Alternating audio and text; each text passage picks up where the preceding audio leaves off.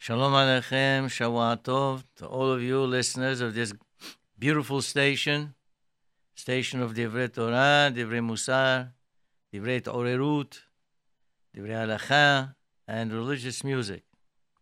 This is Rabbi Elbaz from S L C. I'm going to be talking about Parashat Toledot, which we read yesterday.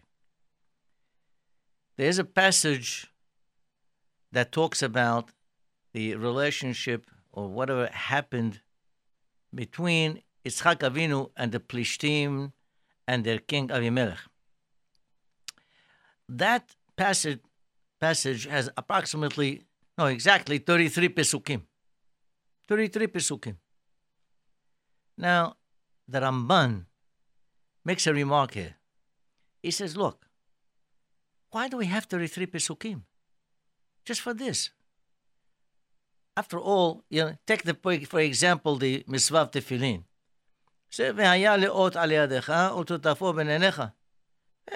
One, one part very short. Okay, it, it repeats that a couple of times, but it's still, that's a very short. And here we have thirty-three Pesukim. So the Ramban says the following. He says, Omer lecha klal tavinoto. He says, I'm going to tell you a, a general statement, and I want you to understand it, about Abraham, Isaac, and Yaakov. And he says, Vehu inyan gadol. This is a very important matter. Not so simple. What's the idea? He says, Kol ma she'ira ala abot, siman labanim. Whatever happened to our forefathers, Avotenu HaKadoshim, Abraham, Esav, Yaakov, siman labanim. This means this is a sign that their offspring in the future will probably go through the same events. He says, Yahshov HaHoshev, Bahem ke'ilu hem dvarim yutarim, and Bahem toalet. People think, hey, what do we need a story for? There's no, there's no interest from there. He says, no. Kulam ba'im lelamed al ha'atid. He says, all these things are coming to teach us what's going to happen in the future.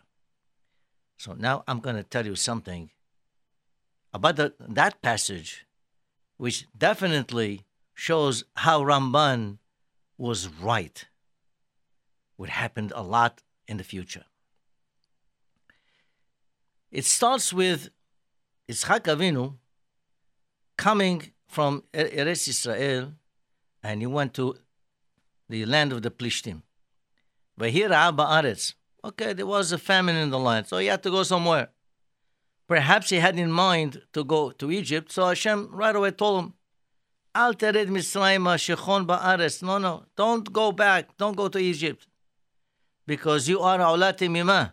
Olat Mimah, you don't go to outside of Israel, you stay here. Okay, so Vayishev Yitzchak Gerar, so he stayed there. He stayed in Gerar. That's the city of Gerar. Yitzhak Avinu was a hard worker, so he worked. He worked in the fields. He started to employ people. And of course, there was a blessing of Hashem. And he says, Vayizra Yitzhak ba'aretz hahi, vayimtsa b'shana hahi me'a she'arim. He actually planted uh, seeds into the land that he had. And then because of the blessing of HaKadosh Baruch Hu, whatever the land would give normally, for him, it gave a hundred times more. For example, if a piece of land would give ten bushels of wheat, his the same kind, the same piece of land will give him a hundred times more, a thousand bushels instead of ten. So, obviously, now it became it became very rich. Vayigdal ha ish. It became very wealthy. Vayelech haloch vegadel ad ki gadal meod. Extremely wealthy. He became the Donald Trump of those days.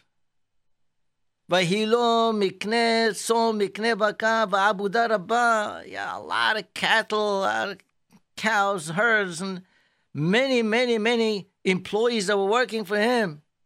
Well, actually, he was doing something good for the town. He started a business where he was employing the people. He was giving them, he was paying them. It's very good. So you need a person like that. Ah, no, no, no, no, no. Vaykan ubo Plishtim. She says, no, no way. Yitzhak is not from us. He's a Hebrew. He doesn't belong here. He can't have that wealth and get away with it. They were jealous. You're taking our wealth. He was doing the work. He contributed tremendously to the prosperity and the abund- abundance of the, of the town. And he had a lot of workers that he was paying. What's wrong with that? No, not Yitzchak. Not him. Somebody else, yeah. Some Plishti, so yeah, but not Yitzchak. And Bechorah Beerot Sher Hafru Abde Abiv, all the wells that, that Abraham Avinu, his servants, had dug. What did they do? They stopped them. They put earth into them. And just to annoy him, to afflict him, to give him a hard time. Finally, finally, the word got to the king. Now, Avimelech comes over to Yitzchak. And very, tells him very straightforward. No, uh, no politics, no diplomacy, no kind language. Very straight. Lech me'imanu. Get out. You're not, we don't want you. This is similar to what's going to happen later to the Bnei Seder, to the Jews, what they call edict of expulsion. Out. Oh, you're too strong for us. You became extremely wealthy. You don't deserve that. See? You're a Hebrew. You, you, you, you are, you're a stranger here. You can't. So, Yitzhak Avinu, what's he going to do? Vayelech Misham, he went, he went away from there. Where'd he go? He went Nachal Gerar, Vayeshub Sham. He went to the valley of Gerar, a little far from the town of Gerar, and he stayed there. Fine. And he started to uh, dig uh, wells. The first one, uh, the uh, the Plishtim said it's ours. Second one, our. Finally, the third one, fine, he kept. There's a lot of talk about that also from the Ramban, but I'm not going to go into that. Then what happened afterwards? Then Abimelech comes with his uh, his general, you know, the general of the army, you know, the guy at the top of the army there. He comes, Fichol, his name, Fichol Sad Sebao. He comes to Yitzhak Avinu. So Yitzhak says, says to them, Madua batem elai, why'd you come to me here? You you hated me, threw me out. Right? What do you want from me? I say, you know what? You're really doing very good. You're doing a good thing. We saw that Hashem is with you. You were successful. You were a good man. But hey, don't be, uh, don't be disturbed. We sent you out in peace. You were safe and sound. We didn't chop your head. You were fine. Be happy. Be happy that you went out okay. We could have done much worse. When they sent you, fine. Ooh. They, they, they bring a parable about the king of the forest as a lion. One time, he had a bone stuck in his throat. And he said, whoever can take that bone out, they'll give him a nice reward. So, who could do that? So then, then they took this a bird with a long beak, and he comes to the lion. Of course, his beak is so long that he goes right in, and he pulls out the bone. Oh, the lion's very happy. Now the bird asks uh, the king uh, of the forest, uh, you promised me a reward. Give me a reward. What's my reward?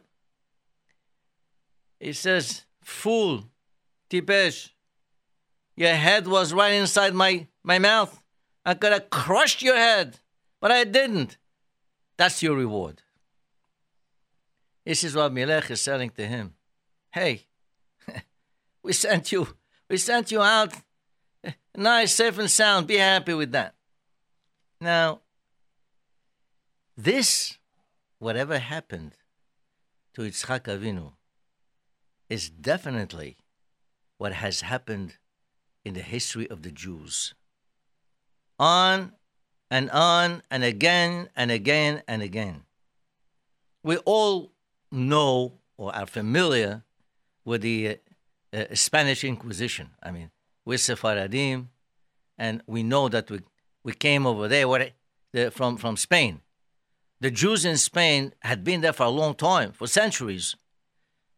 And many of them were wealthy, contributed tremendously to the economy. Never, never mind. Comes a time, the Queen, Isabella, says, wait a minute. No, we don't want you anymore. Out. We don't want you here. We don't care. You know, this is like someone who knows if he goes through a certain route, he's going to have an accident. He knows it beforehand. He knows something's going to happen to him. And what? Eh, I don't care. I'm going to go. Anyway, you know,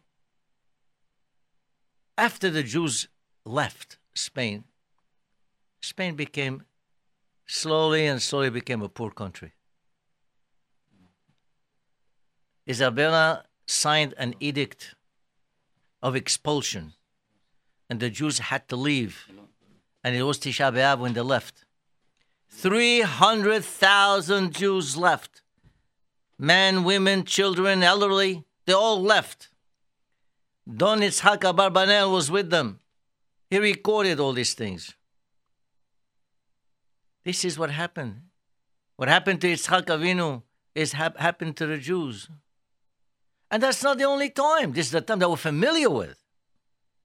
You know, in England, in twelve, in the year twelve ninety, okay, twelve ninety, king over there, he says, he he had a lot of expenses.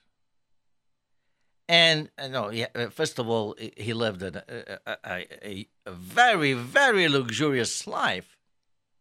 And he had an entourage that numbered the hundreds.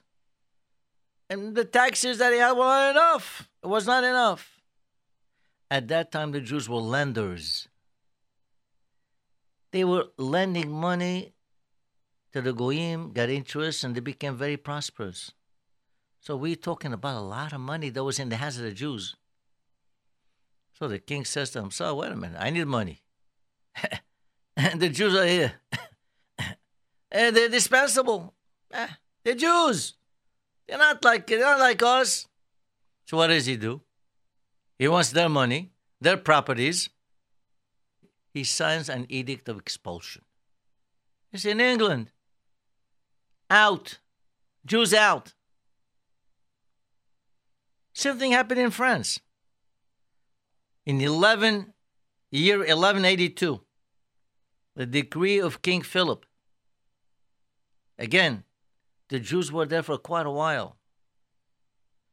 And they were very, uh, uh, very prosperous, and uh, and, and they, they contributed tremendously to, to the economy of, of the country. Never mind. After a while, when the king needs money, he says, hey, this is an easy way out. If they have to fight a war, a war costs a lot of money. So let's get it from the Jews. That's the easiest way to do. And on and on. I'm only describing to you expulsion of Jews in large scale. In a small scale, we're not talking about a dozen or two. We're talking about probably a hundred of them. On a small scale, from little town, this and that. Such is the history that repeats itself. And this is what happened, the Ramban is telling us.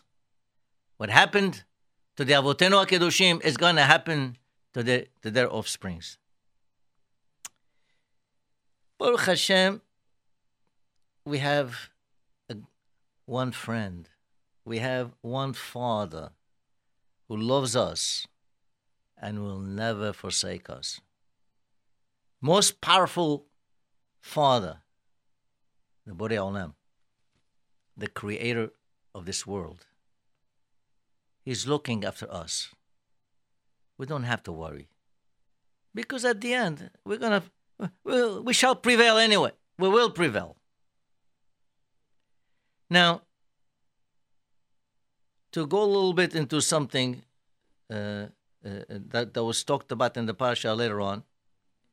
Many people talk about the beracha which Yaakov took in a, a roundabout way, an indirect way. Well, it wouldn't have helped Esav anyway. Esav thinks he was a Bechor, but he sold the Bechorah. It's not for him. Now, Yaakov cooked up a delicious uh, stew of lentils. That was the day Abraham Avinu passed away, and this was like Seudat HaBra'ah for his, for his father Yitzhak. Esav comes from the field, exhausted, fatigued, was hunting, not caring about anything. And he wants, he wants from the lentils. So Yaakov says to him, you know what? Be'emet, the Bechorah really is not for Esav. Bechorah in t- it, it, it means that the person has to be uh, uh, Abed Hashem, he has to serve HaKadosh Baruch Hu. The Bechor in those days, you know, were like uh, somewhat uh, Kadosh in the sense that they were special to serve Hashem, to do the services of Hashem. So Yaakov says to him, okay, sell me the Bechorah. I sold him the Bechor. Now, the Hachamim say that that day, Esav committed five crimes. Amongst them, murder and immorality. If so, how come the Torah does not mention anything about murder? Murder, that's much, you might think, is much important than just the Bechorah. But the Torah says, Vayibez Esav et ha-Bechorah. He spurned it. He had contempt from it. He disdained it. Don't want it. Vayibez. What happens is, Rabotai, is when a person is mevaze something, at the end, he will have no benefit from it. If he If Esav was mevaze the Bechorah, and the Bechorah entitles him to a beracha, he wouldn't have benefited from it anyway. Let me give you a couple of illustrations. As you know, Shaul HaMelech, uh, he was always going after David. He wanted to eliminate David. But uh, of course, David HaMelech was also anointed, and uh, David HaMelech was going to be the next king no matter what. But then one time, Shaul was in a cave, alone. David HaMelech went inside, and he could have just chopped his head off if he wanted to. But he didn't. What did he do? He just cut off from the corner of his royal robe, coat. Ah. He was mevaze. He was mevaze, the garment of the king. What happened? In the, the haftarah we read last week. What does it say there? Vehamelech David Zaken. King David was already old. They put blankets on top of him, down blankets, wool blankets. They put nothing. Lo yahamlo. He, he, he couldn't get warm from them. This cloth, these cloths, These blankets are made from some kind of material, regardless. It didn't help him. Why? Because he was mevaze, the robe of the king. He cut a piece off. That's a bizayon. Because of that, he had no benefit from it. Same thing. Esav was mevaze et Bechorah. He wouldn't have any benefit from it anyway. Now, another illustration is from the Shunammite woman, Isha Shunammite. Elisha promised her she was going to have a, a boy. And she did conceive, and she had a boy. But what happened at the end? The boy died. Imagine this woman never had any child. Oh, she has a child. She's hysterical. What's happening here? So she goes to uh, Elisha and Nabi. Look, you told me, you promised me a boy, and now, now he's dead. Okay, go back home. We'll take care of it. What does he do? Elisha and Nabi takes a, his cane. He tells his servant Gechazi, take this cane, go over to this Shunammite woman, and then place it on top of the baby, and the boy will, he will revive. This will revive him. So as the the Tanakh says, uh, Gechazi takes the cane and goes there, puts it on top of the boy, and nothing happened. How come nothing happened? We talk about a Nabi. When a Nabi says something, it's got to work. No question about it, it has to work. So the Hachamim give two explanations. One explanation is that this uh, Gechazi, he, like, he, he didn't believe. How, what, what a cane like this going to get somebody that's dead and, and bring him back to life? Doesn't make sense. So he wanted to test it. As he was going, he saw a dead dog. He put it on top of the dog. The dog, the dog uh, you know, be- became alive and uh, ran away. He said, oh, this works. But then when it came to the boy, it didn't work anymore. Because the koach that had, that was there in that cane to revive the boy was taken away already. That's one pshat. Radak says, on his way to the Shunammite woman's house, he was mocking the whole idea. He was telling the people, he meets somebody, will you believe this cane is going to revive a dead person? He believed it? It was mevaze, the cane. He had contempt. And when you have contempt and disdain something, it don't work anymore. He went ahead and one person on top of the boy, it didn't work because he was mevaze. That's very important. There's another thing. There's some place, Hazal say that the first Beit HaMikdash was destroyed. And it says over there, Al ozbam et torati. They have forsaken, the Bnei Seder have forsaken my Torah. What do you mean, forsaken my Torah? Now, we know for a fact that the first Beit HaMikdash was destroyed because of The three, three cardinal sins, what, what, what's happening with the Torah? And, and secondly, more importantly, that at that time they were learning Torah. There was no problem. There was no question about it. They were all learning Torah. So what's that mean? So one pshat is they did not make the beracha before studying the Torah. They make a beracha. What does that mean? So they forgot to make a beracha. So what's, what, what, what's the idea behind it? They were not machshiv the Torah enough to make a beracha to Hashem about it. You were studying the Torah? Sure. Listen, you know the uh, South Koreans, they, they study the Gemara. the ambassador himself wanted, you know, I, I have I have myself, I have a whole set of Talmud. Many people have set of Talmud there. But what does that mean? Nothing. It's like someone studying uh, chemistry, physics, law, whatever. There are some uh, probably in Helonim in Eretz Israel, probably lawyers who have to learn the halachot of Gerushin, and because they have to take care of some uh, uh, client that uh, has to go to Beit Din, they may not be religious, but they study anyway. What does that mean? To them, it's just, a, it's just a studying law, that's it.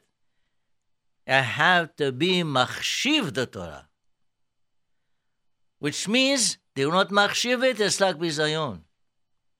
Torah should have protected them. They should have protected them, and the Beit HaMikdash wouldn't have been destroyed. But because they were not machshiv, the Torah could not protect them any longer. They couldn't have any benefit from it. And that's the idea behind Esav. That's why the Torah was emphasizing Vayibes Esav et Bechorah, because he he disdained it, because he had contempt from it. It didn't help him. It wouldn't have helped anyway.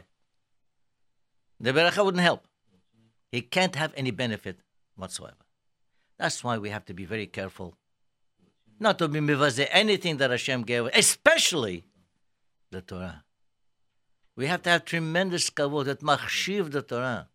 We make a beracha asher baharbanu mikol ha'amim. HaKadosh Baruch Hu chose us from all the nations of the world. V'natan lanu et Torah. He gave us this beautiful thing, the Torah. What are you talking about? We always have the machshiv the Torah. If we machshiv it, we'll be successful be'ezat Hashem. No. And as no. I mentioned at the very at the beginning, that what that uh, uh, you know there is always that cycle. If you machshiv the Torah, that cycle will stop. And some, to some extent, the cycle of being thrown out, to some extent, it has stopped. Why? Because HaKadosh Baruch Hu gave us Eretz Israel. Now we're not afraid to be chased out of a country because we have a place to be. Russian Jews, some twenty, twenty-five years ago, when they wanted to leave Russia, not because uh, they liked it so much, you know, they loved because uh, they, they were oppressed over there. They went to Israel. Israel opened its door and took almost a million, million Jews there. Baruch Hashem. We will learn the Torah, we'll machshiv the Torah, we'll have benefit from it, and HaKadosh Baruch Hu will help us, and we'll always have our land, and no one will ever take it away from us. Rabotai, I want to mention again the fact that this station happens to be a great station. We have to keep it going, and the only way they can survive is through some contributions from yourself. Please try to do, make an effort to help it. Secondly, I want to tell you today is really a special day for S L C. Today was the first day that after the renovation of our ballroom, the social hall, we had the, our first Brit Milah downstairs. I can tell you that the social hall is absolutely fantastic, beautiful, stunning. I think it'll, it'll pay for you to go there just to see it. It's probably the best ballroom that there is in, in our neighborhood. You will see. You'll see I'm right. Of course, if you have a simha, please contact us. You'll be very, very satisfied. Shavua Tov, and Tizku, lamitzvot kulechem. Amen.